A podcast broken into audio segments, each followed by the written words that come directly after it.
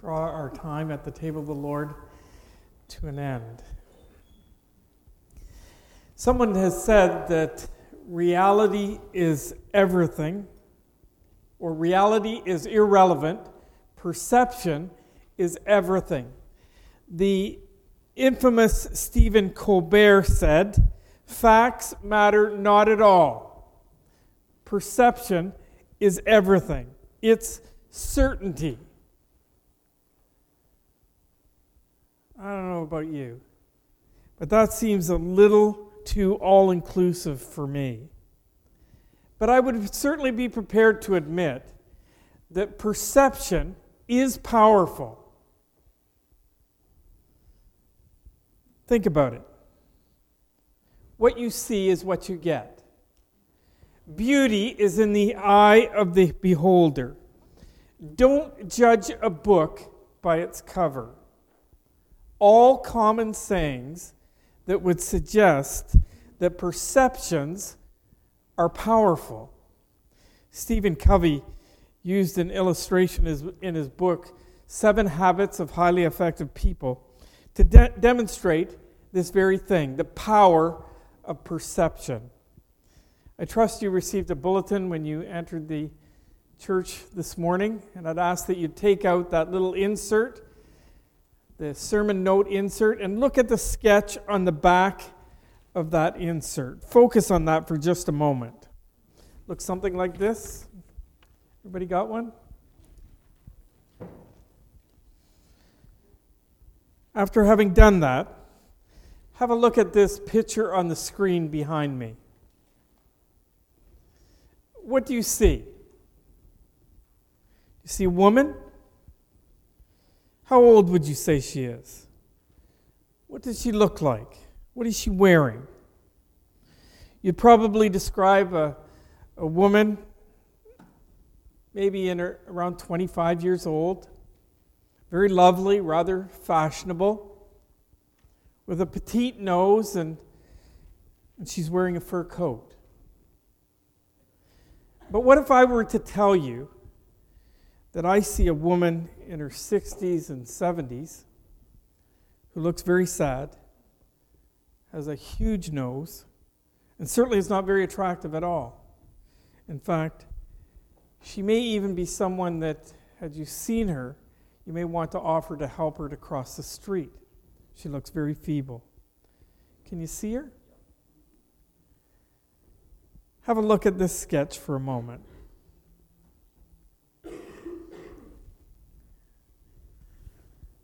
Focus. And now let's look at the original picture. Can you see both the old woman and the young woman?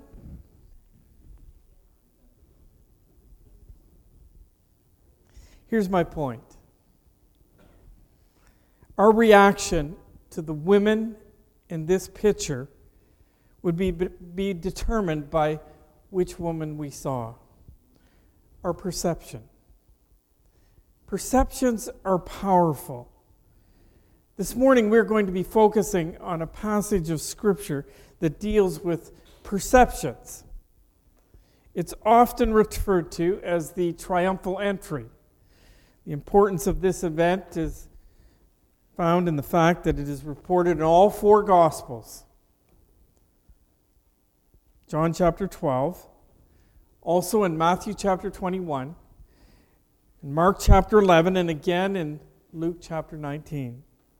Clearly, this is an important event in the special revelation of God. So the national anthem has been sung, the, the players have taken their positions on the field. It is now time for the opening kickoff to the final week of Jesus' incarnational ministry. In just six days, he will die, suspended between heaven and earth, hanging by nails that are driven through his hands and his feet into a wooden cross.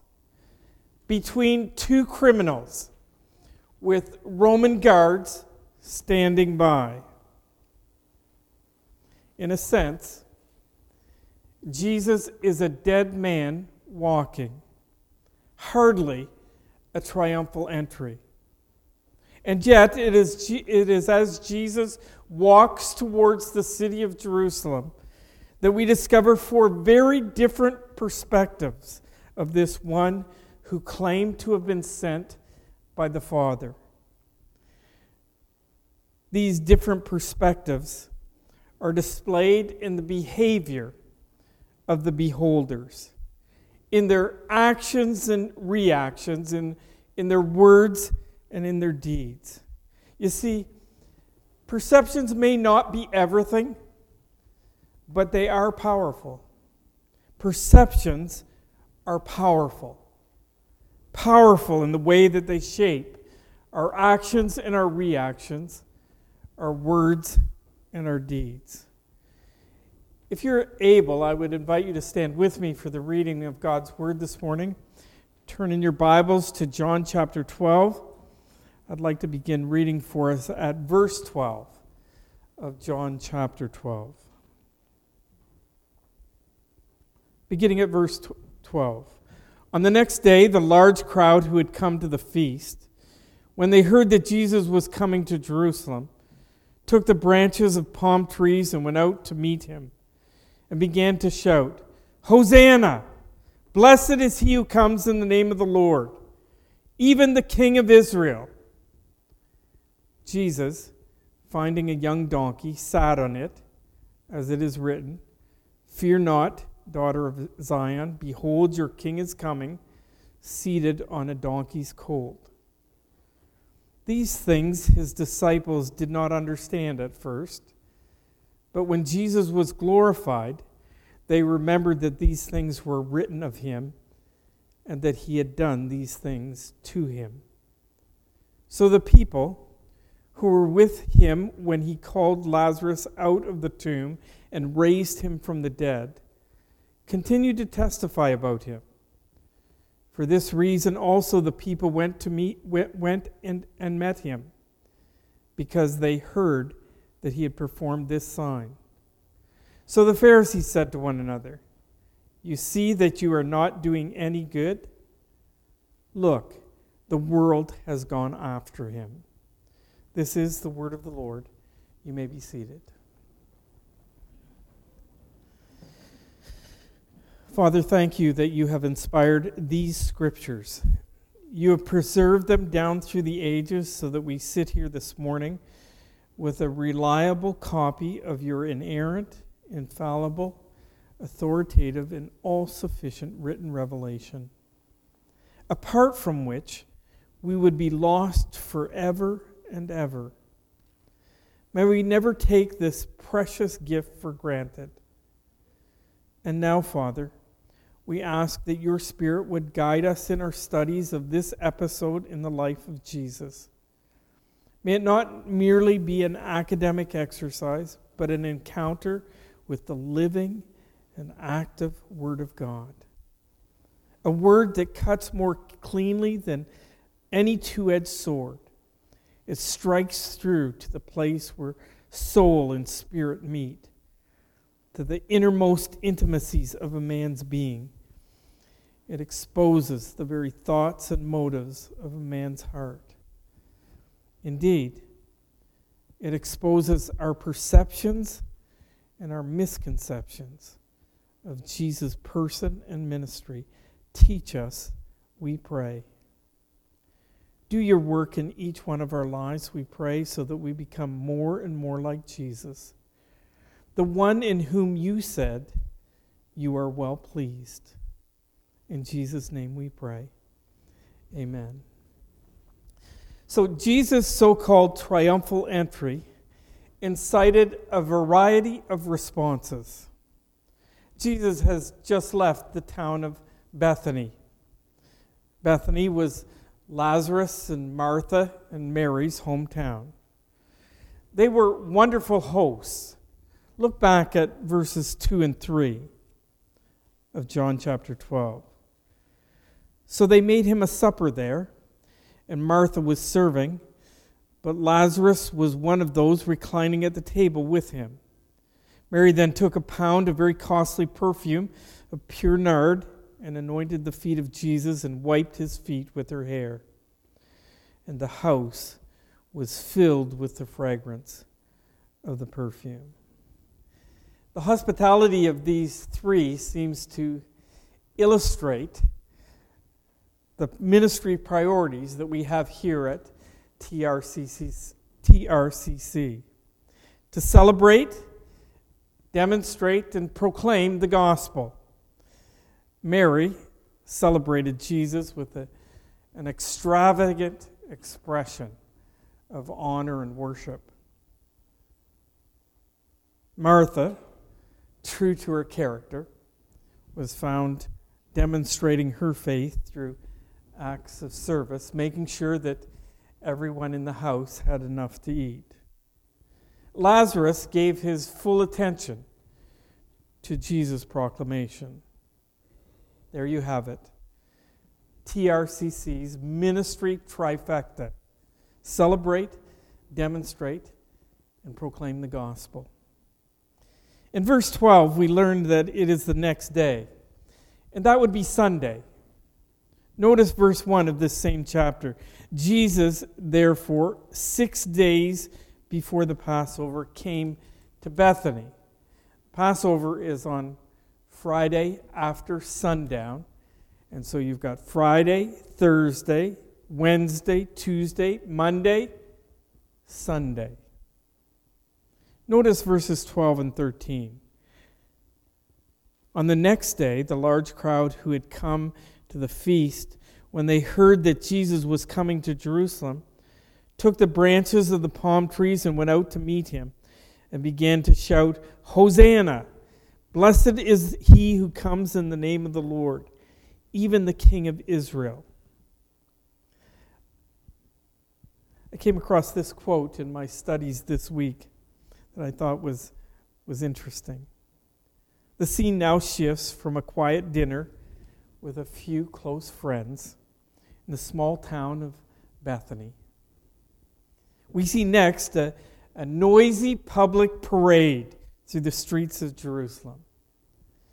This was the only public demonstration that Jesus allowed during his earthly ministry. Interesting. From a quiet dinner to a noisy parade and it's the only public demonstration that Jesus allowed during his earthly ministry. This large crowd would, would certainly have included a lot of Galileans who made the trip from Jesus' home province of Galilee to celebrate this Passover and the feast of unleavened bread, which would be for the next seven days. Remember, this feast was not an option. This was one of those three annual festivals that required all Jewish males to appear before the Lord in the temple at Jerusalem. The majority of Jesus' miracles or signs would have been done in the province of Galilee. And the apostles, John reports in John chapter 20, verse 3, that they were many. And then listen to how he ends his gospel account. Jesus also did many other things. If they were all written down, I suppose the whole world would not contain the books that would be written. The end. That's how the gospel account ends. I have to believe that this large crowd that came to meet Jesus included many Galileans who either witnessed firsthand or certainly heard about the many miracles, the signs that Jesus had done in his home province of Galilee. I should mention that there are no reliable reports of how large, what the population, the city of Jerusalem was in the first century. But there are many that would estimate that this city would grow by six times its size during these festivals where Jews were mandated to come to the temple in Jerusalem. Now, think about that for a moment. Think of the city of Woodstock growing by six times its size in a fairly short period of time. Six times. Like it would be an economic boom and a hospitality nightmare long before Jesus was ever born. The waving of palm branches had become a common practice for the nation of Israel. Part of their national celebrations. Palm branches, they were a symbol of Israel nationalism, a symbol of victory and peace. Those shouts of Hosanna, well, in Hebrew, it meant save now or give salvation now. It was a cry from the lips of those announcing the arrival of one who they supposed was a deliverer. Blessed is he who comes in the name of the Lord, is also taken from Psalm 118. And you need to understand that Psalm 118 was part of the Hallel. Hallel means praise and is a part of the Jewish prayer of praise. It would have been part of their Passover celebrations. In fact, the Hallel was said at all of their feasts. The temple choir would either sing or chant the Hallel. It begins in Psalm 13 and goes Psalm 113 and goes all the way through to the end of Psalm 118. That is the Hallel. Turn with me to Psalm 118 for just a moment. I'd like to read just a short section. And you'll remember that Psalm 18 is the end of the Hallel because the next psalm you wouldn't want to read to the end of it during a corporate worship service. It's the longest psalm, 119 of the entire psalm book. But look at verse 22 of Psalm 118. The stone which the builders rejected has become the chief cornerstone. You've probably heard that before. It comes right out of 1 Peter chapter 2 verse 7. This is the Lord's doing. It is marvelous in our eyes. This is the day which the Lord has made. Let us rejoice and be glad in it. You sung that before, right? And then look at the next phrase. O Lord, do save, we beseech you. There it is. Hosanna. O Lord, Hosanna, we beseech you. O Lord, we beseech you to send prosperity. Verse 26 Blessed is he who comes in the name of the Lord. Almost verbatim, right? Of what we're reading in, in John chapter 12, what they were shouting. We have blessed you from the house of the Lord. The Lord is God, and he has given us light. Bind the festival sacrifice with cords to the horns of the altar. You are my God, and I will give thanks to you. You are my God, I will extol you. Give thanks to the Lord, for he is good, for his loving kindness is everlasting.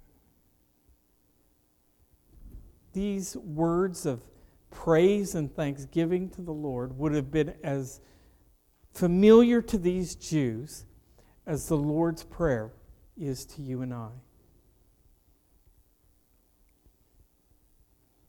The next phrase is not found in the Psalm 118 even the king of Israel. We'll come back to this in a moment.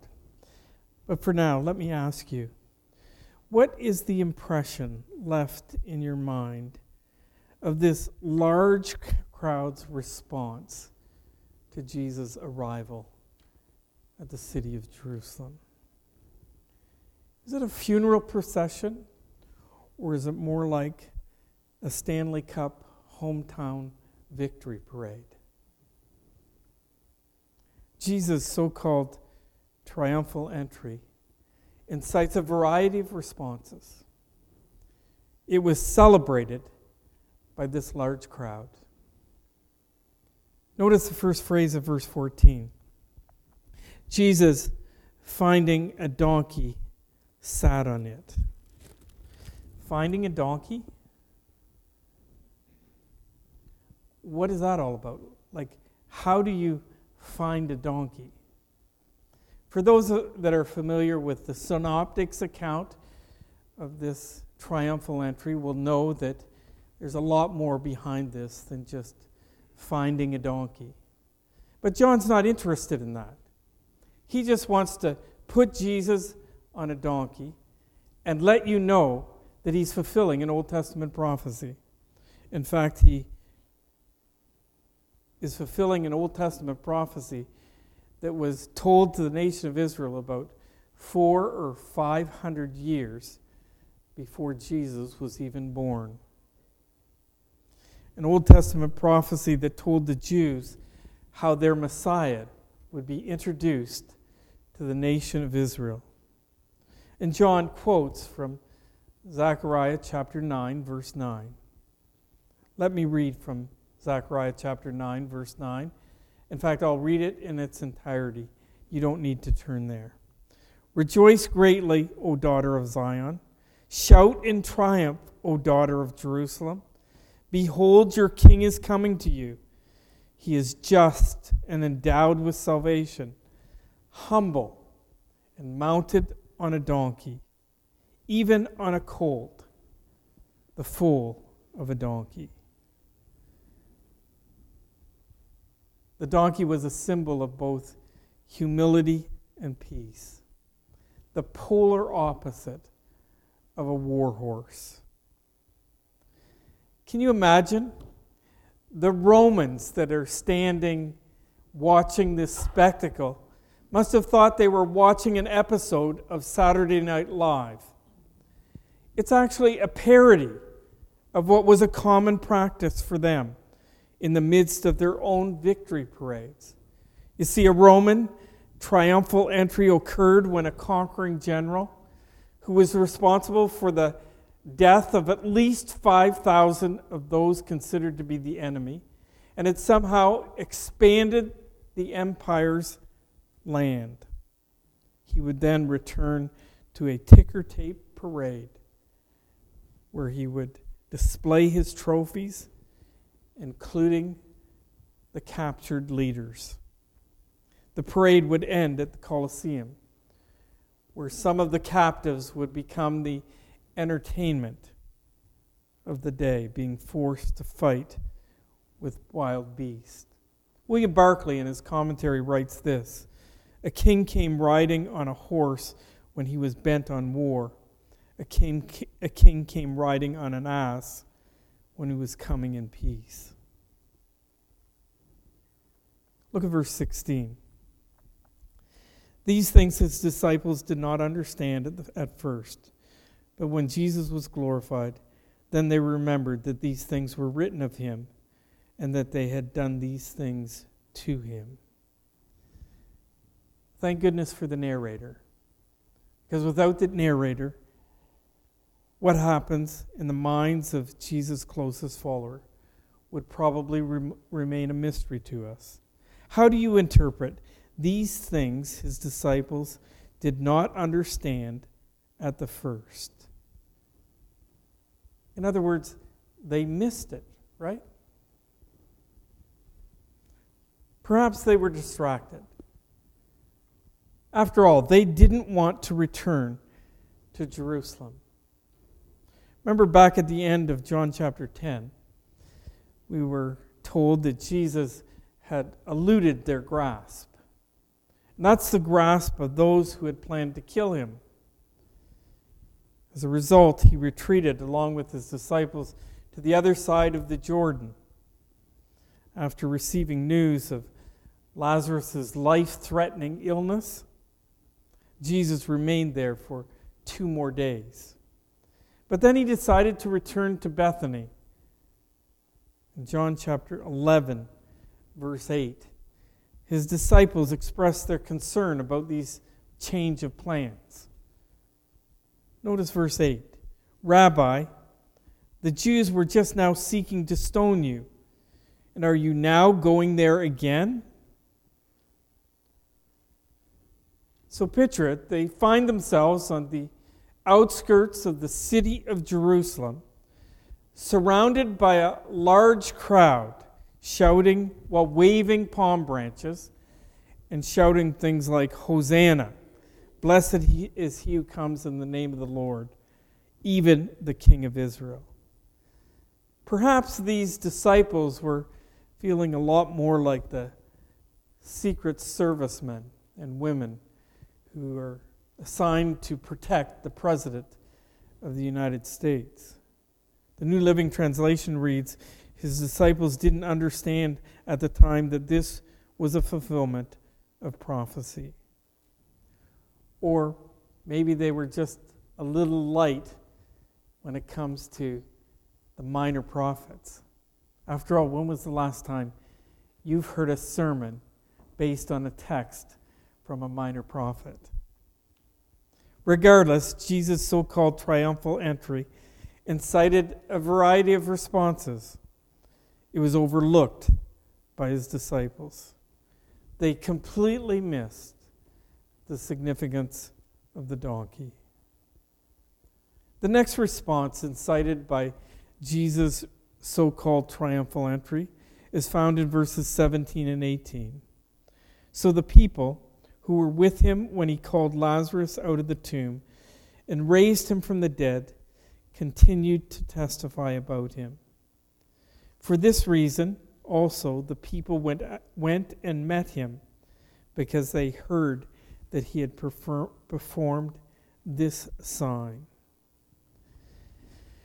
By the time Jesus had arrived in Bethany, Lazarus had been in the tomb for four days already.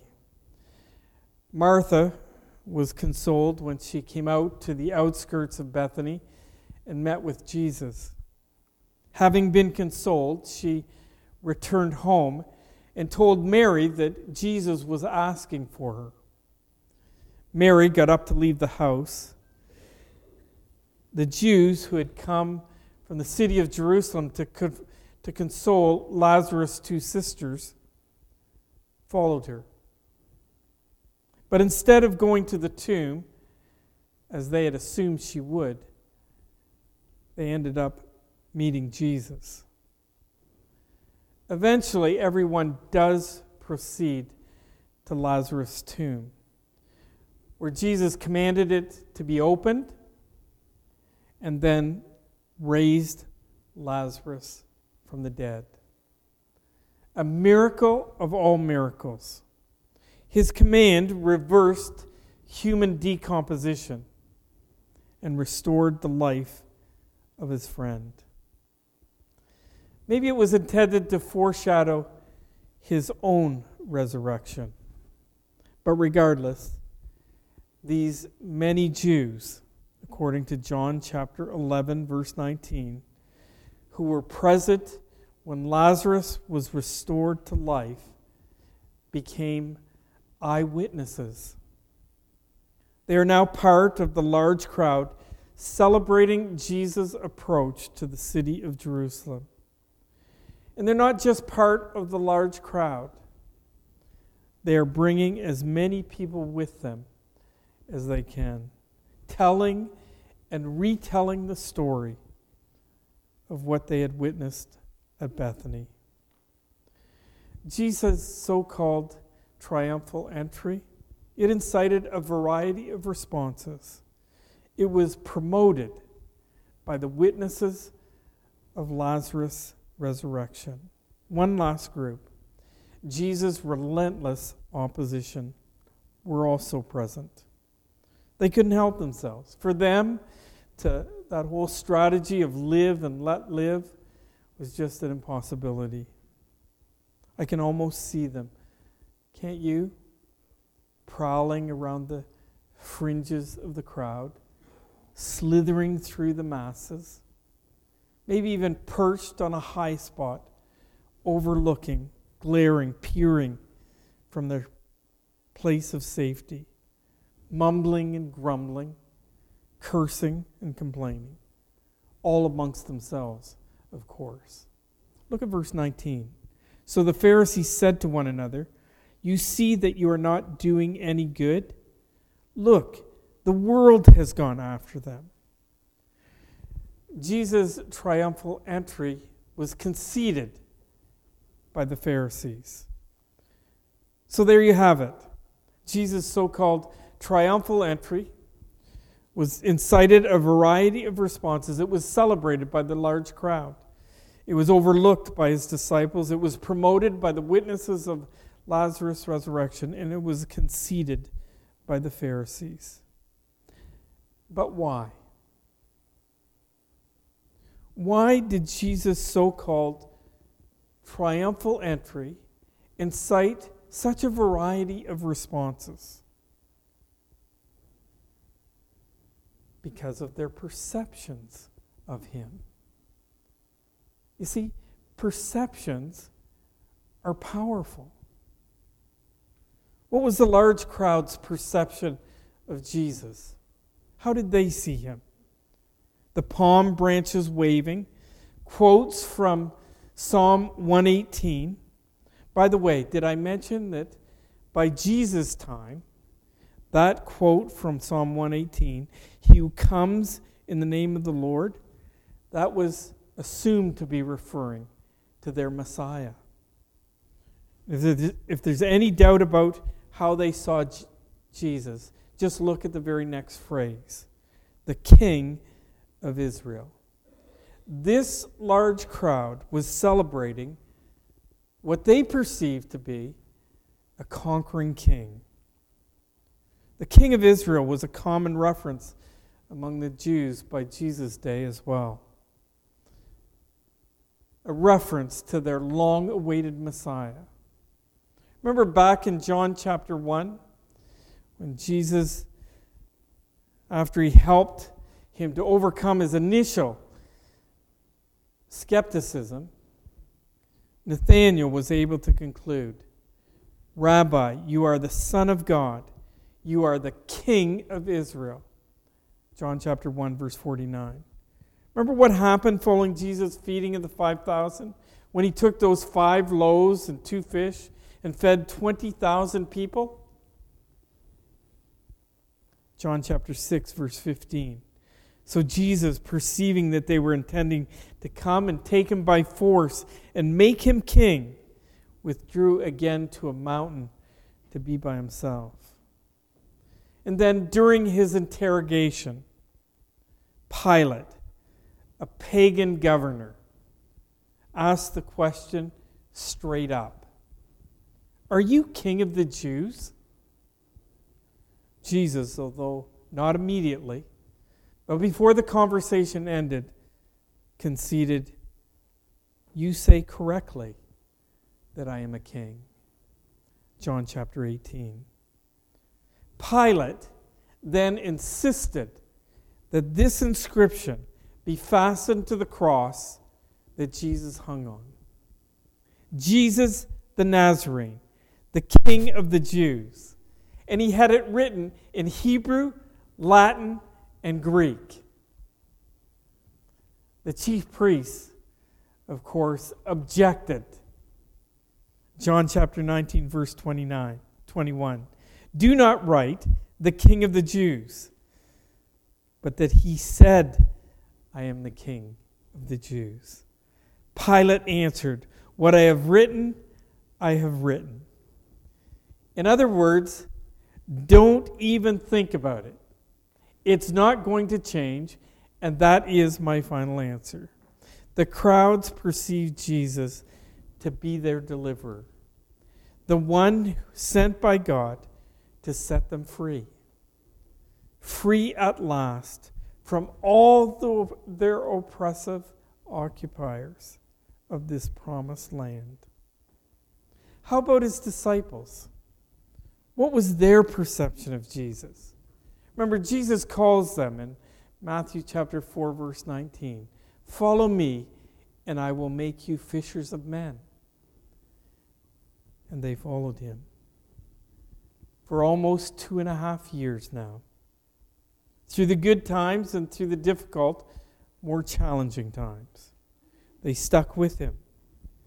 And here again, we find them following him into the heart of enemy territory, deep into enemy territory. Their loyalty has been unquestionable. But on this occasion, it may be more significant at what they did not see rather than what they saw. Without the narrator's help, as I mentioned earlier, we too may have missed connecting the dots here. But the disciples' perception of their leader on this occasion was clearly short sighted. His disciples were overlooking a fulfilled prophecy, at least initially. Look again at verses 17 and 18. So the people who were with him when he called Lazarus out of the tomb and raised him from the dead continued to testify about him. For this reason also the people went and met him, because they heard that he had performed this sign. Those who had witnessed Jesus' resurrection of Lazarus from the dead would never forget that day that they stood outside of that tomb. They had heard Jesus order with their own ears Lazarus, come forth. And then they saw Lazarus, still bound in grave clothes, standing at the mouth of that tomb with their own eyes. We've all had those kinds of experiences. Memories etched in the recesses of our minds. We don't need an annual remembrance day to remember, lest we forget. These witnesses of Lazarus' resurrection would forever see Jesus as a miracle worker. And as a result, would never tire of telling the old, old story of that unforgettable day on the outskirts of the town of Bethany. The witnesses of Lazarus' resurrection were promoting a miracle worker. The world had gone after him. It was an obvious exaggeration, overstatement. But it does reveal the Pharisees' perception of their competitor. A few months earlier, they had eluded his grasp and left for the other side of the Jordan. They would probably, at the time, have considered that a small victory. Least he wasn't influencing people in their province.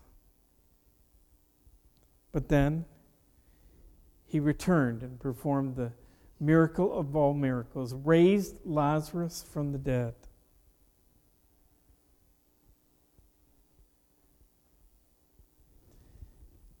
You know that Lazarus is never quoted in the New Testament, not one word. And probably he didn't have to speak. With every breath, he testified to this amazing miracle. Jesus had brought him back from the dead to experience physical life. He was a living reminder of Jesus' supernatural power. Verse 10 leaks their plan for Lazarus. But the chief priests planned to put Lazarus to death.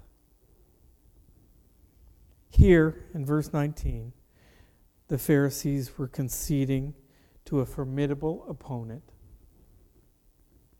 Perceptions are powerful. Large crowds saw him as a conquering king to be celebrated. His disciples, they saw him as a fierce, fearless leader to be faithfully followed, maybe even protected.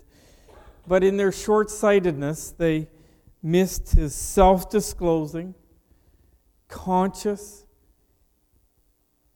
premeditated fulfillment of an Old Testament prophecy. His, disi- his disciples overlooked a fulfilled prophecy. The witnesses of Lazarus' resurrection saw a miracle worker to be promoted, and the Pharisees saw a formidable opponent, opponent to whom they conceded. You know, he, he really did appear to be winning the day. their different perceptions resulted in a variety of responses. You see, perceptions are powerful. Powerful in the way that they shape our actions and our reactions, our words and our deeds. So let me ask you how do you see it?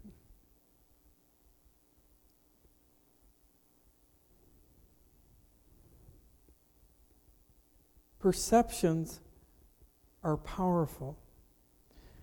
Our perceptions of Jesus will determine our responses to him. Maybe that explains the Apostle Paul's unceasing prayer for believers who resided in the city of Ephesus that God may give you a spirit of wisdom and of revelation so that you may know him more. Ephesians chapter 1 verse 17. You know, we can make that our personal prayer. Ask God to give us a spirit of wisdom and revelation so that we might know him more. I may have shared this last week, I'm not sure, but it comes from a book that I re- recently completed reading. Here's the quote Transformation is not your goal. Transformation is not your goal. That's God's goal for you. Your personal goal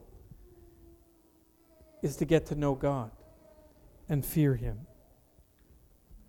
A.W. Tozer, in his book, Knowledge of the Holy, wrote What comes into your minds when you think about God is the most important thing about us. Why would that be? Because perceptions are powerful. Let me close with Colossians chapter 3 verse 10. It reads as follows: Put on your new nature and be renewed as you learn to know your creator and become like him. Perceptions are powerful. Your perception of Jesus will determine your reactions to him. You see how we see him? What you're prepared to do to get to know him? They will determine how you act and react, your words and your deeds. We need to get to know Jesus. Father, thank you for this reminder. Indeed, perspectives are powerful. They influence our actions and our reactions to you, to others, to the circumstances of our lives. Our perspectives of your person, your plans, and your purposes, of the world in which we live, of others, even of ourselves, need to be shaped by your word. Give us the spirit of wisdom and revelation, we pray, so that as we study your word, we'll have a biblically informed perspective of you and all that this life has to offer. May we be teachable. You are the potter, we are the clay. Mold us into the image of Christ, we pray. By your power and for your glory, in Jesus' name we ask. Amen.